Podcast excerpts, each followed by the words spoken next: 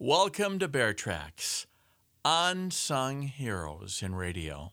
Anyone who works in traffic at any radio station, probably the most thankless job you can have in radio. We've had some of the best over the years here at KTOE. Salespeople come in, please get my commercials on the air ASAP. Drop what you're doing, help me. Traffic has to be number one. Number two, engineers.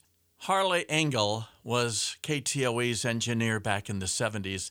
In fact, a few nights because I did not have a first class radio license and we were a directional station. At night, Harley had to babysit me. Someone had to be here with a first class license. Harley Engel was a saint. And we've had other engineers over the years, but now Scott, number one engineer, he's taking care of a ton of problems. Barry leaves a patch cord somewhere, he makes me a new one. Thank you, Scotty. And Keith, too. That's right. Bud Quimby was an engineer back in the 70s here. And all the techs that work our games and play the commercials. More unsung heroes in radio.